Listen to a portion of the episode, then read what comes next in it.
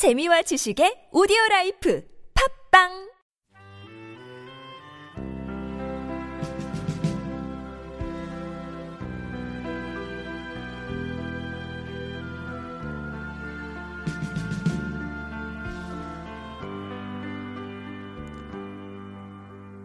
위로부터 오시느니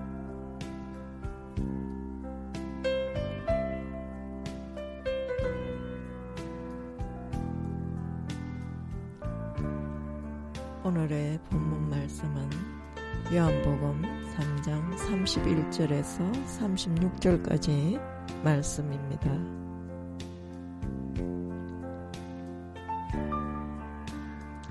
위로부터 오시는 이는 만물 위에 계시고 땅에서 난 이는 땅에 속하여 땅에 속한 것을 말하느니라.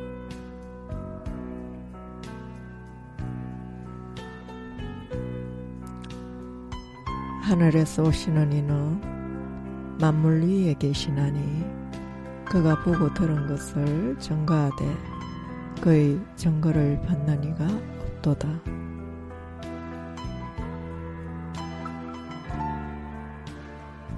그의 증거를 받는 이는 하나님이 참되시다 하여 인쳤느니라.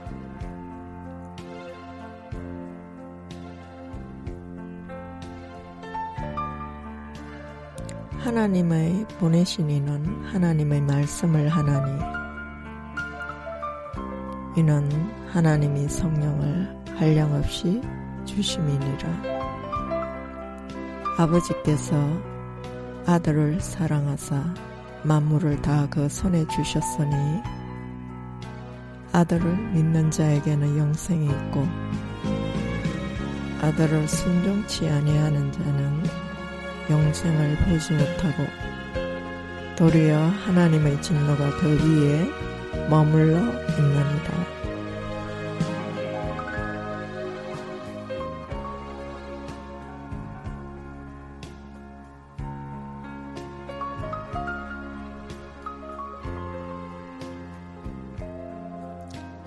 하늘로서 오시는 말씀은 만물 위에 계심으로 그분은 어떤 되는 분입니다. 예수는 모세나 다윗이나 엘리야나 세례 요한과 같은 더 나은 동료가 아닙니다. 그는 전적으로 하늘로부터 왔습니다. 예수는 하나님에 대하여 말을 전하는 자가 아니라 바로 그가 하나님의 말씀입니다. 예수의 존재는 우리에게 하나님의 충만함을 보여줍니다. 그를 통하여 우리는 진리의 파편들을 가지는 것이 아니라 영원한의 구속의 완전한 그림을 가지게 됩니다. 그는 하늘로부터 오셨기에 그의 말씀은 그 어떤 종교교사의 가르침보다 뛰어납니다. 인간 교사들은 이 땅에 속해 있다는 필연적 한계성이 있습니다.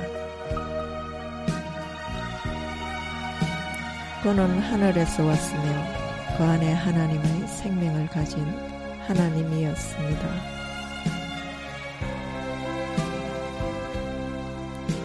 천지를 창조하신 말씀은 이제 율법으로부터 사람들을 해방하고 어둠과 죄로부터 그들을 건져내는 사람을 살리는 생명이 되었습니다.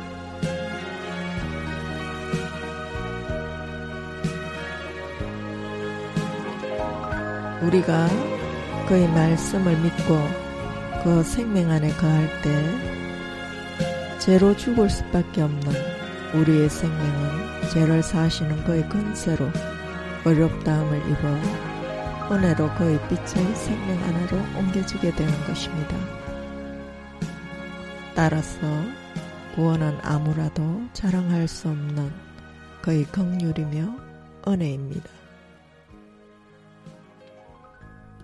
아버지와 아들의 관계란 영원한의 삼위일체상의 사랑스러운 친밀감과 완전한 신뢰의 관계를 표현하고 나타내는 것이며 그 아들은 아버지의 목적을 성취하기 위하여 모든 건세를 부여받았습니다.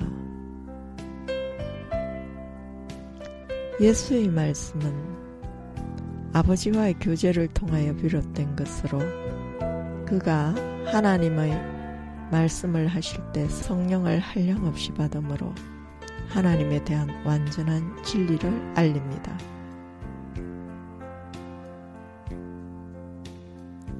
이제 사람들에게는 두 가지 선택이 남아 있습니다. 아들을 믿느냐, 배척하느냐입니다. 성경은 우리에게 말합니다.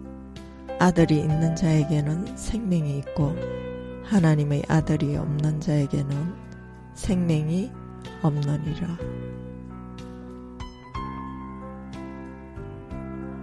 불신앙은 비극적 무지이나 그것은 또한 어두적인 불순종이기도 합니다. 끝없는 죄와 불순종은 하나님의 징벌을 초래하게 될 것입니다. 악에 대적하는 하나님의 어려운 반응으로서의 진노가 불신자들 위에 머물러 있습니다. 이 진노는 미래적인 것과 동시에 현재적입니다.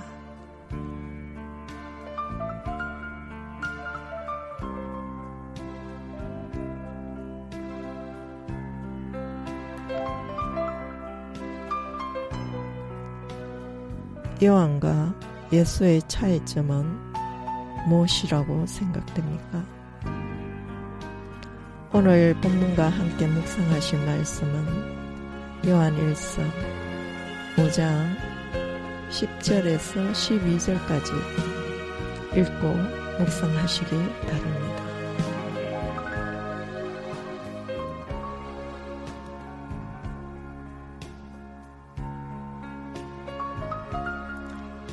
주님, 그리스도 안에서 당신의 충만함을 보게 하시옵소서. 우리의 믿음이 그리스도 안에서 뿌리를 깊게 내리게 하시고 그리스도의 십자가를 통하여 순종을 배우게 하시며 그리스도와 함께 일으킴을 받으며 부활의 영광을 누리는 믿음을 가지게 하옵소서. 우리의 믿음이 머리로 이해하고 전달되는 것이 아니라 그리스도 안에서 진리와 믿음을 체험케 하시어 당신의 생명과 삐단에 거하게 하시고 성령 안에서 의와 평강과 기쁨을 누리며 전하게 하옵소서. 아멘.